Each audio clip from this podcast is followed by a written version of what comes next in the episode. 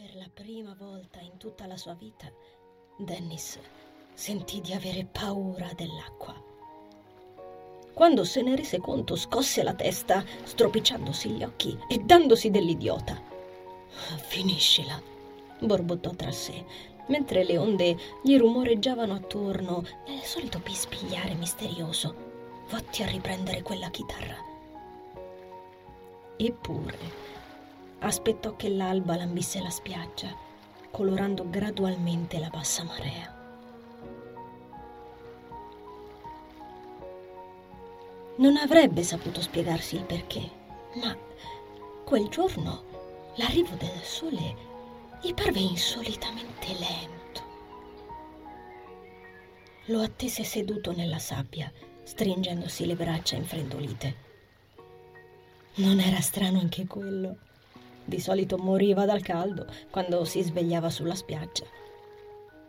Non quel giorno, a quanto pare. Aveva la mente annebbiata e un mal di testa esasperante si accompagnava ad una strana pesantezza sul cuore. Scacciò dalla mente l'immagine dell'indifesa minuscola sagoma del bambino che volava oltre il parapetto, avvicinandosi all'acqua. Non si mosse. Gettò uno sguardo alla chitarra che galleggiava in tutta calma davanti a sé. Se non si fosse sbrigato, avrebbe dovuto raggiungerla a nuoto, ma solo pensare di immergersi in quel momento gli trasmetteva un particolare sconforto. Intinse un piede, rabbrividendo. Fredda. Si condusse verso la chitarra, facendosi largo nell'acqua e scoprendosi a pensare: per favore, non mangiarmi. Una richiesta tanto divertente che lo fece quasi ridere.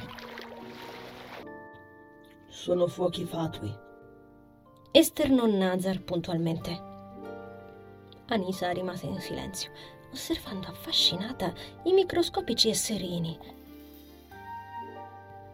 Strinse gli occhi. In un attimo se ne ritrovò circondata. Le piccole luminescenze le approdarono sui capelli, facendola ridere. Porse i palmi ed i fuochi blu si poggiarono sulle sue mani, volteggiando tutt'attorno a lei e posandosi dove trovarono un appiglio.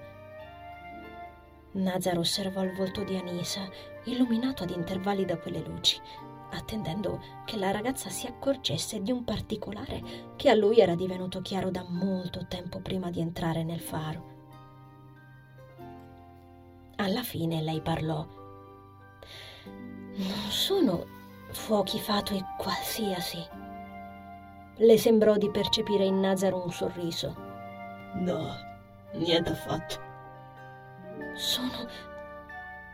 Anisa si avvicinò agli occhi la piccola fiamma baluginante con il cuore in gola. Arith. A quel nome i piccoli fuochi ardenti si staccarono dalla ragazza e si agitarono nell'aria.